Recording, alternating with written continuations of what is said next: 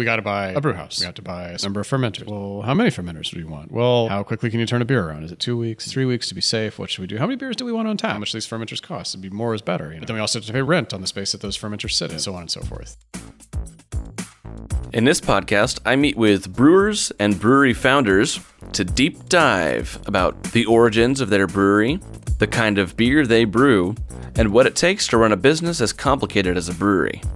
In this episode, I meet with Ty and Kenneth, two of the founding members of Burke Gilman Brewery, a very young brewery, less than a year old, whose opening day trauma is still fresh in their mind.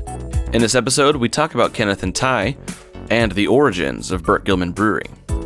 My hope is that these guys can remember some of the problems they had to face very recently when opening their brewery that an older, more established brewery has probably already forgotten. I'm the cycling certified Cicerone. Welcome to Washington Beer Talk. I'm Ty Ovendale. I'm one of the founding partners here at Burke Gilman Brewing. I'm Kenneth Treese. I was a homebrewer for probably about 20 years off and on uh, before doing this, and I'd always wanted to go bigger, buy a bigger tank. And where are we right now? Right on the Burke Gilman Trail by Children's Hospital, up the road from U Village. How long has this place been around? We opened uh, last July. What the 19th, I think, was our was our official like press opening day. You know, I had had visions of opening as early as March, but our equipment didn't even arrive till the end of March, and that was its own story. And then, you know, it was a, a cascading uh, series of expectations. Well, we will be open in May, and then we will be open in June, and then July uh, 19th rolled around, and we opened the doors and poured beer for people. It's so funny because in my mind, you guys are a brand new brewery that just opened, but in reality, you've basically been here a year now. It's coming up on it, yeah. Where um, time sure does fly. It really does. When you got to be open every night, you got to schedule a shift every night. So. yeah. Let's start with background. So you both mentioned now that you started off homebrewing. What what was your life before this like? How did you even find out about homebrewing? How did you find out about brewing? What was the brewery you looked at and went, "Oh, I'll I could open a brewery." What, what what's the real story? A buddy of mine started doing homebrewing, I don't know, 10, 12 years ago as uh, extract brewing, as a lot of people start. And I did a few brew days with him, and I'd always been a fan of drinking beer, certainly. Uh, but did a few brew sessions with him, and it was a ton of fun. Uh, I actually, because I'd done a few extract batches with uh, my buddy, decided to go straight into all grain. And my very first batch was uh, I did a brew in a bag.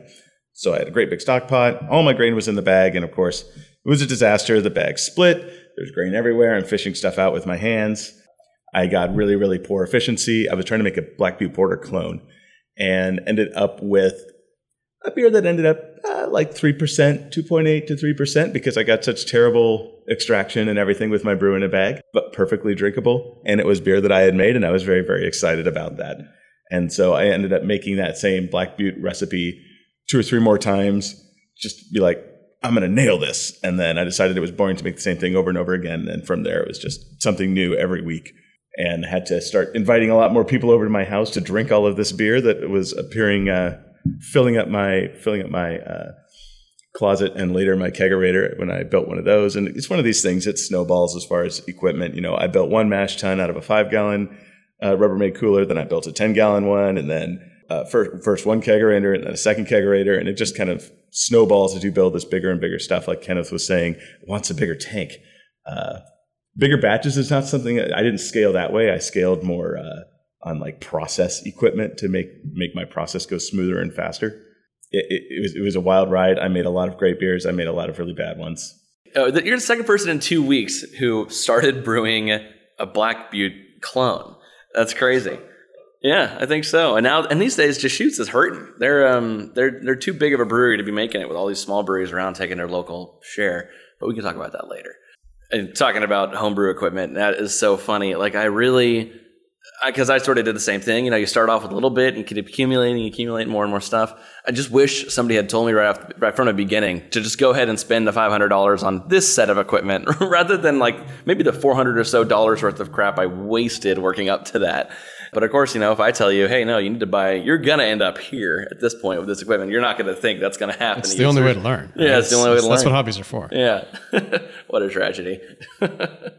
anyway, How about you? Um, so I started out. I went over to a friend's house who was brewing an extract batch. Now he said he'd been brewing for ten years, and then you said you'd been brewing for twenty. Well, I'm a little older than Ty, so yeah. Um, yeah, so it was. I think right after college, I went over to a friend's house who was brewing some some sort of Christmassy, like a winter warmer type thing, as an extract batch. Um, and he wanted help bottling it, and so I helped him bottle it. and He gave me a six pack for my troubles or something like that, and that was a lot of fun.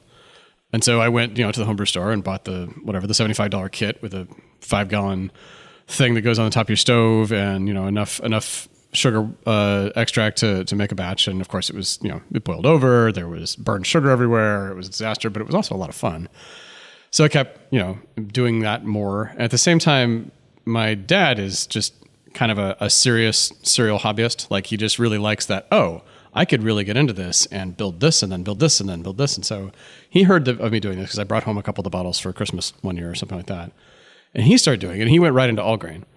Um, and then, you know, while he was at the junkyard picking up abandoned kegs to make pots, he was like, well, my son needs three of these too. And so he would sort of come over, you know, for like quarterly visits over to Seattle and he would bring more and more brew equipment. We just sort of build this system up.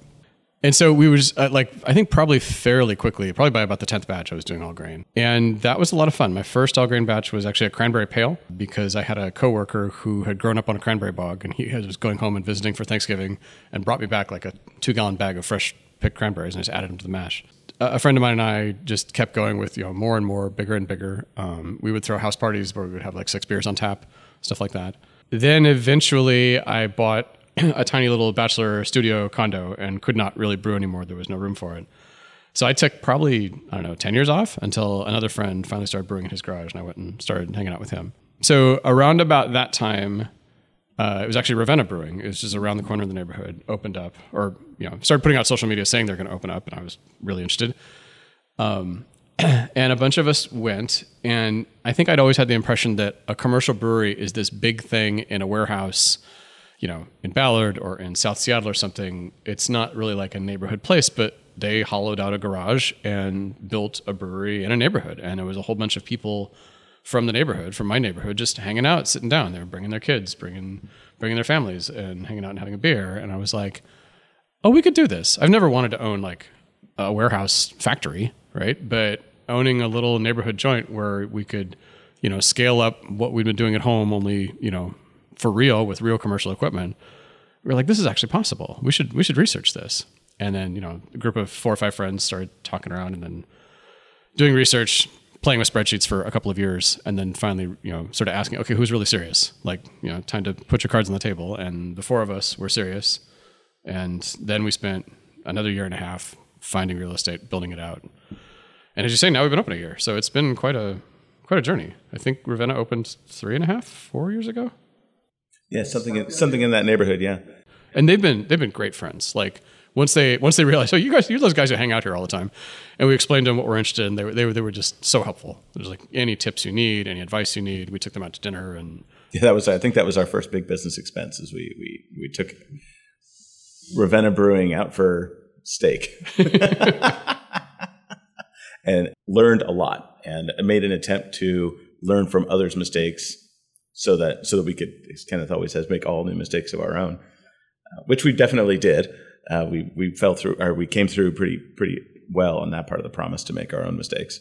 I will say that the Seattle brewing community has been really really awesome. Everybody we talked to, Dick up at Crucible has been great. The guys at Nine Yard were great. We did a brew day with them. It was really really informative. That was when we were making a decision on what our equipment was going to be and what we are going to buy and how we were going to arrange the brew house and all of that we've received nothing but support from other brewers in the community. Other, I mean, you you think we'd be in competition with each other, but we're really not because you know we're really even Ravenna, which is our closest brewery to us, or or maybe the Ram.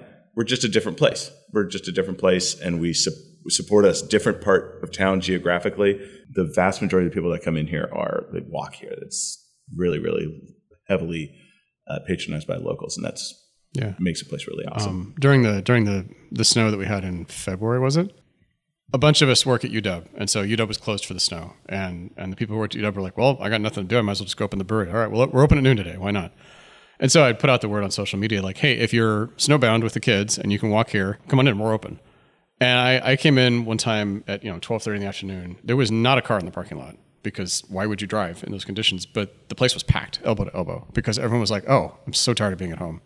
I want to go out somewhere." And you guys are literally the only place open on the block, and it was just so much fun. So that, that sort of really drove home that like I'm not even sure we need this parking lot. Like a whole bunch of people are walking here, you know, or biking here. You guys aren't necessarily a bike themed brewery, but we wound up with Burke Gilman as your name after finding a spot on the Burke Gilman. What maybe what was the origin of that? we already we always were focused on Northeast Seattle as a as a neighborhood. Um, I'm the I'm the lone one of the ownership core that lives outside of Seattle. I live out in the burbs, but everybody else lives right in this right in this area. And so Northeast Seattle was always a target. It's also a relatively not very brewery dense area uh, in general. And Yeah, there's so, a big there's a big open spot on the map if you map out all the breweries. Yeah. yeah. And so, you know, being near the trail was was a no-brainer if we could find a place near the trail. And it wasn't always certain that we would. We looked at a few other places, most of which were pretty close to the trail at the very least. But being on the trail was one of the core things we were looking for. Uh, and um, as Kenneth said, we were we were looking for a location for at least a year before we found this place, which really just sort of fell in our laps in a lot of ways and turned out to be the perfect location on, in any number of different dimensions. The trail is right here. We've got a great patio, you know, relatively good visibility from the street, great neighborhood, parking lot. I know, you know, you think we could get rid of the parking lot, Kenneth, but I think we need it. I think we should fill it with food trucks. Oh, that's the other thing. We got so many restaurants. There's six different kinds of food within a you know 200 feet of the front door, which is, you know, none of us wanted to operate a kitchen, and food really does help bring people in, and people, you know, we probably have 30, 40 people here eating on a lot of nights. You know, they just grab they bring in their takeout. or a and- burger or whatever. Uh, anyway, so looking through Northeast Seattle, it's kind of a no-brainer that we'd end up near the trail. We probably spitballed, I don't know, conservatively ten thousand different names for what this brewery could be, uh, and once we landed in a spot directly on the trail, we were almost we were flabbergasted that the name wasn't already taken. Another choice was to name it after the neighborhood, but it, if you look at the map, we're actually like directly between the neighborhoods. Technically, on this side of Sandpoint, we're in Bryant, but we can see Laurelhurst across the street, and Laurelhurst thinks of us as their brewery. So if we were called Bryant Brewery, I don't know if that would upset Laurelhurst, and if we were called Laurelhurst Brewing, I don't know if it would upset Bryant. And so we're keeping the peace is between the two neighborhoods. These are the local neighborhood dynamics that a guy from Lynnwood does not fully understand. that I don't, you know, their their their petty we, turf wars. yeah, are we doing fundraisers for Bryant Elementary or Laurelhurst Elementary? And uh, I think the Because answer we is can yes. only pick one. Yes. We can only pick once you raise that flag outside the front of which neighborhood you're in. There's no going back. Yeah. exactly. I noticed when I first found out about you that I looked at, I took a look at your logo, and I assumed that the guys on the logo were you two, and uh, and they're not. They're like you know they're they're Burke and Gilman or whoever yeah. the fuck, Exactly. right? exactly. I had not met you yet. I was like, these guys are handsomer than a real version. Yeah, these guys are. So they've got a very 19th century appeal. This is a this is a hipster place. Well, you should see our locomotive out back. We keep it back there. So oh yeah, Oh, right, yeah, right. absolutely. Uh, I have no doubt that zoning permitted it. Kenneth, Kenneth would purchase a locomotive to stick out back. yeah, Oh, it'd be man. really useful to go with my coal mine. Yeah, I remember assuming back in the day riding the Burke Gilman Trail that Burke Gilman or Burke and Gilman or whatever they were, they must have been cyclists, but of course not. They're just the people who owned a train track that got turned into the bike trail and Yeah. classic. Uh, the town of Issaquah used to be called Gilman. Uh, that was where uh, Daniel Gilman owned a coal mine, and part of the a spur of the railroad went over there to help supply Seattle, I guess, with coal. And uh, Burke went on to be a judge uh, in Seattle. The Burke Museum's named after him. There's there's a Burke Street. There's all kinds of Burke things in, in town. Yeah, there's a Gilman Mall in Issaquah. Is there? So I didn't know there that. is. Oh, okay. There is. So if if you're a 19th century coal baron, you too can have a mall named after you now. Rats missed my chance. Yeah. Yeah, I think you both mentioned this actually. The beginning stages of the brewery involved a lot of poking spreadsheets. That's a really great way to sort of summarize all the back of the napkin math that you have to do to make a brewery, to con- even consider opening a brewery. But what are some of the thoughts that actually went into that? What were some of the calculations you were making on that spreadsheet? Just to, you know, and maybe in the vaguest possible sense or whatever details you want to give up. I'll get back to that question in just a second, but first, a quick aside about Patreon.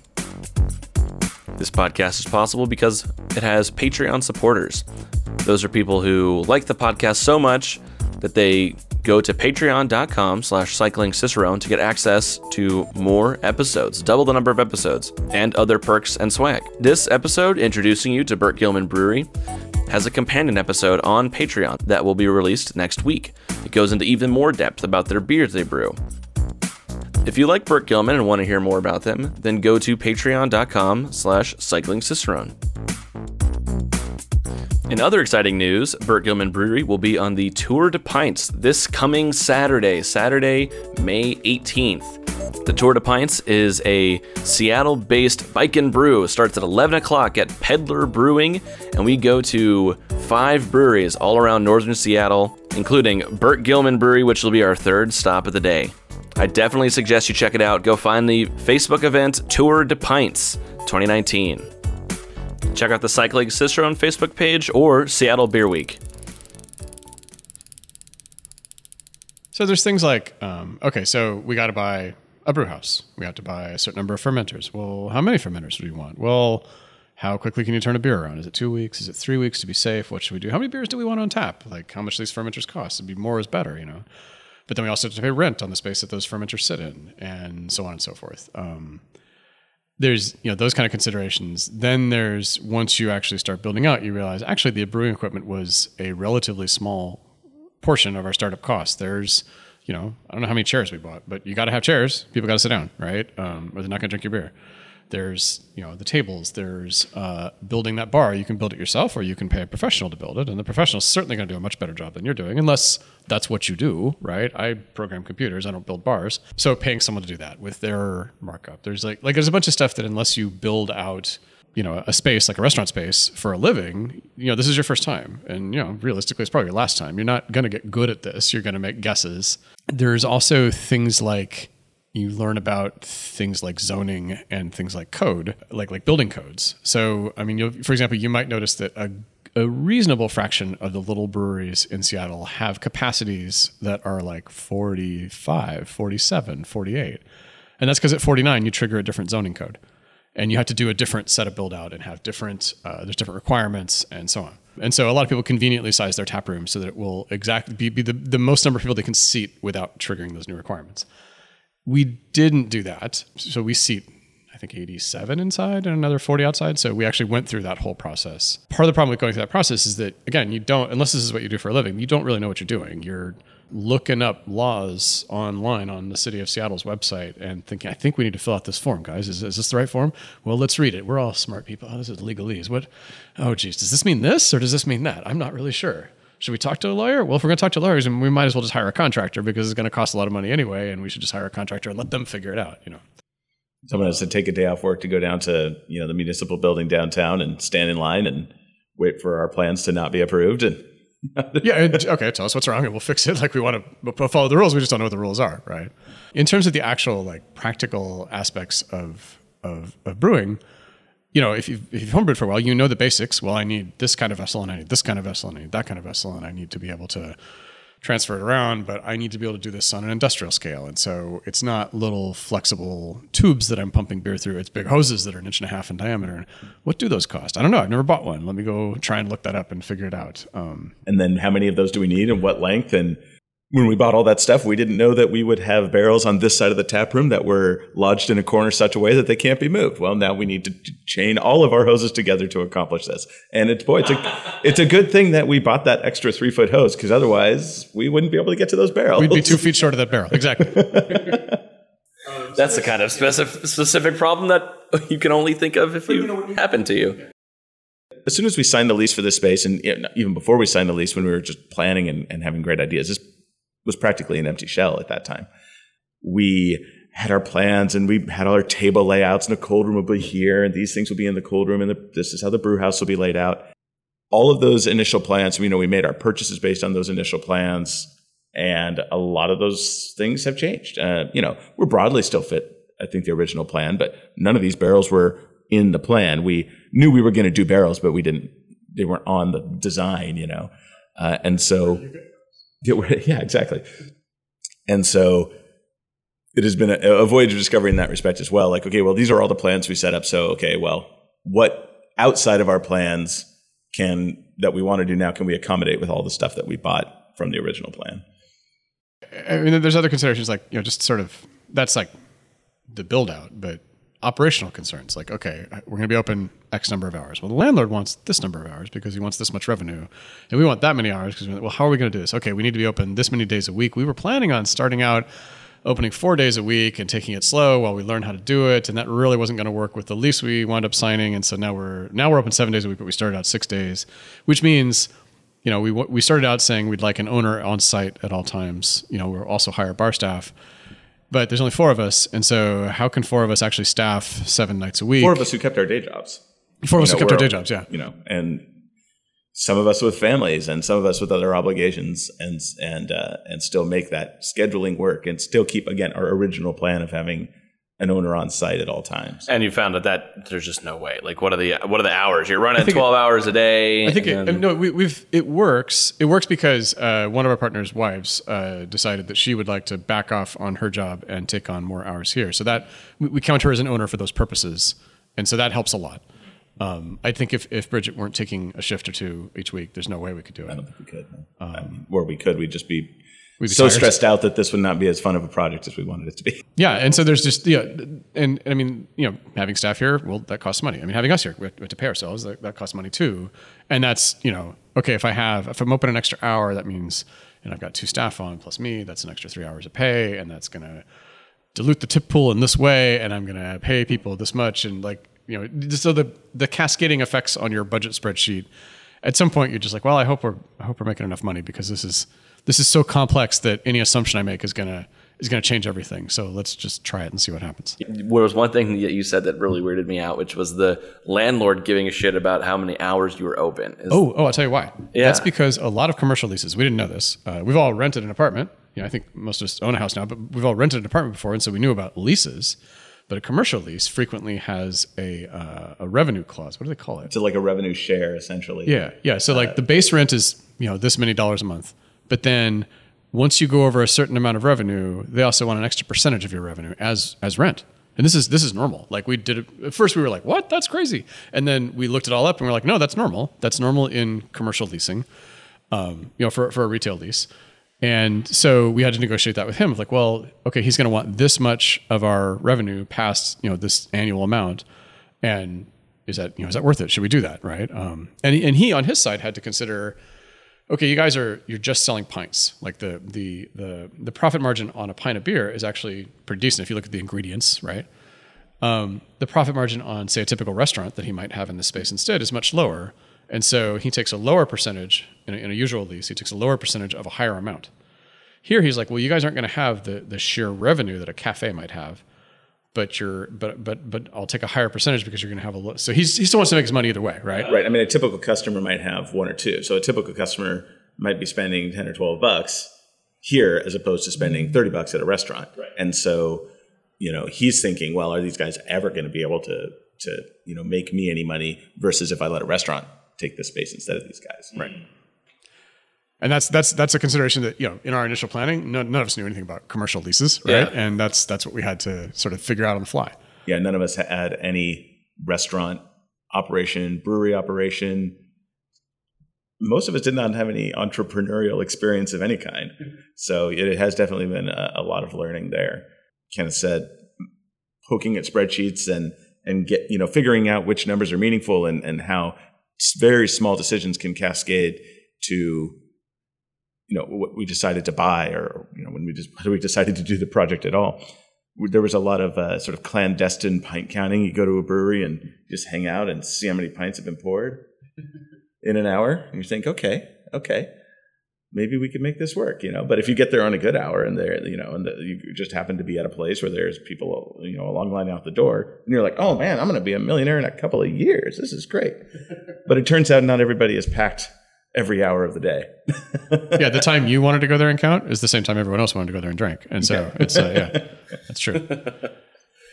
in a, in a vague sense, since this is something I never heard of before, this landlord taking a share. What is like? What is the, sort of that? What does that actually look like? Is that like? Are we talking like a like thirty cents off of every beer, more or less? You know, in terms of percentage of your revenue, or or, or what? So I, in our research, I think I recall that a, a typical retail share is like over once you get over a certain threshold for whatever's normal for that area, for that that type of restaurant, et cetera, the landlord will ask for six percent of revenues. Um, I'm sure that varies from city to city and so on, but that seemed seemed about normal.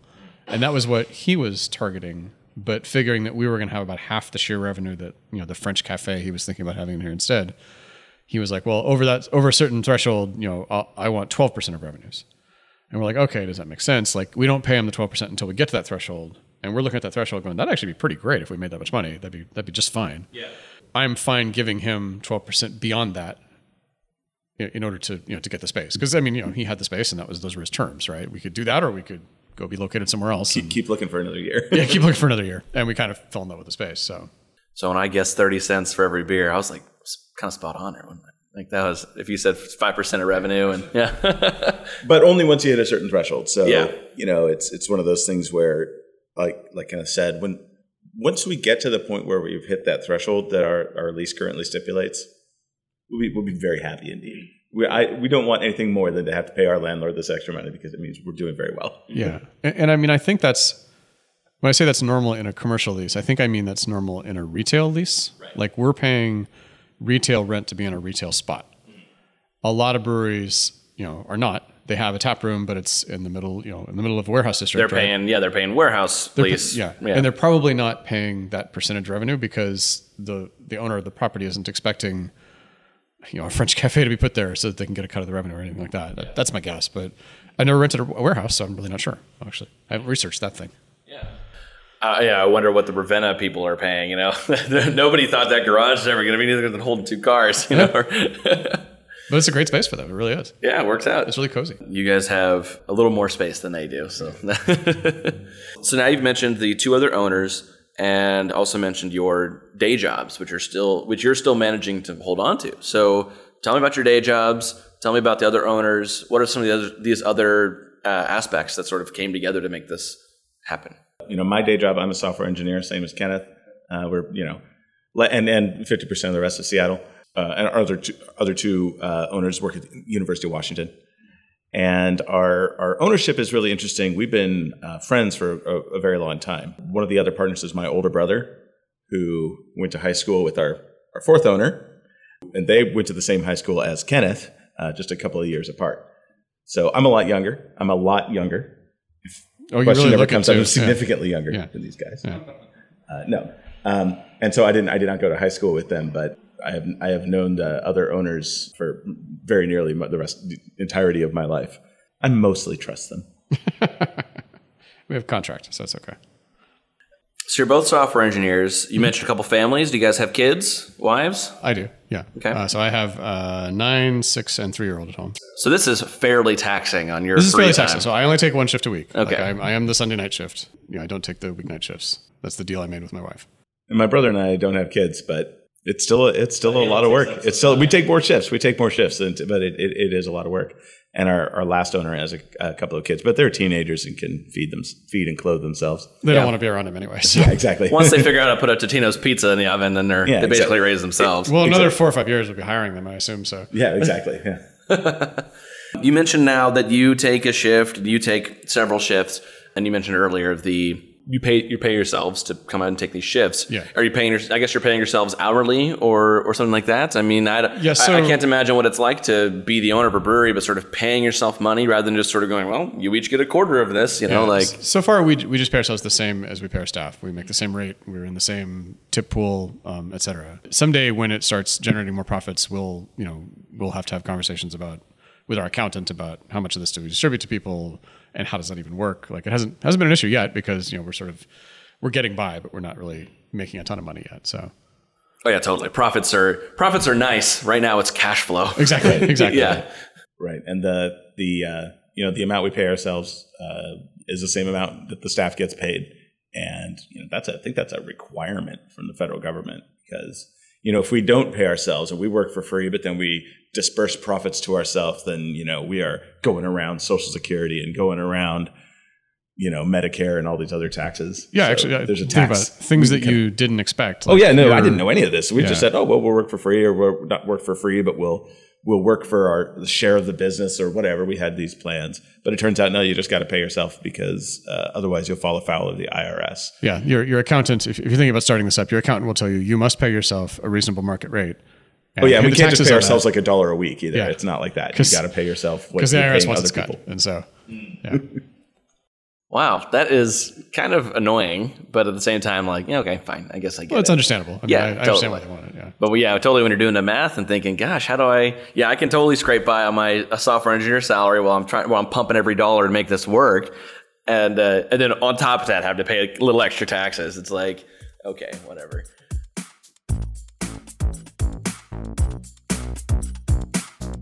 Thank you so much to Ty and Kenneth. This week, we learned all about them and the origins of Burke Gilman Brewery. Next week, in an episode available only to Patreon patrons, we will hear about Burke Gilman's beer, how they choose what they brew, and some of the implications it has on their business. Washington Beer Talk is possible because of Patreon.com.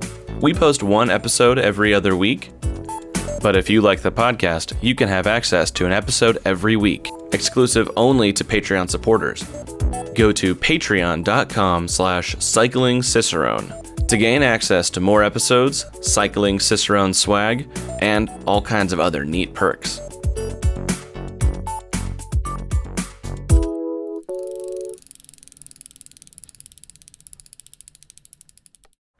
Hey, are you a brewery that wants to be on a podcast? Shoot me an email, andrew at cyclingcicerone.com.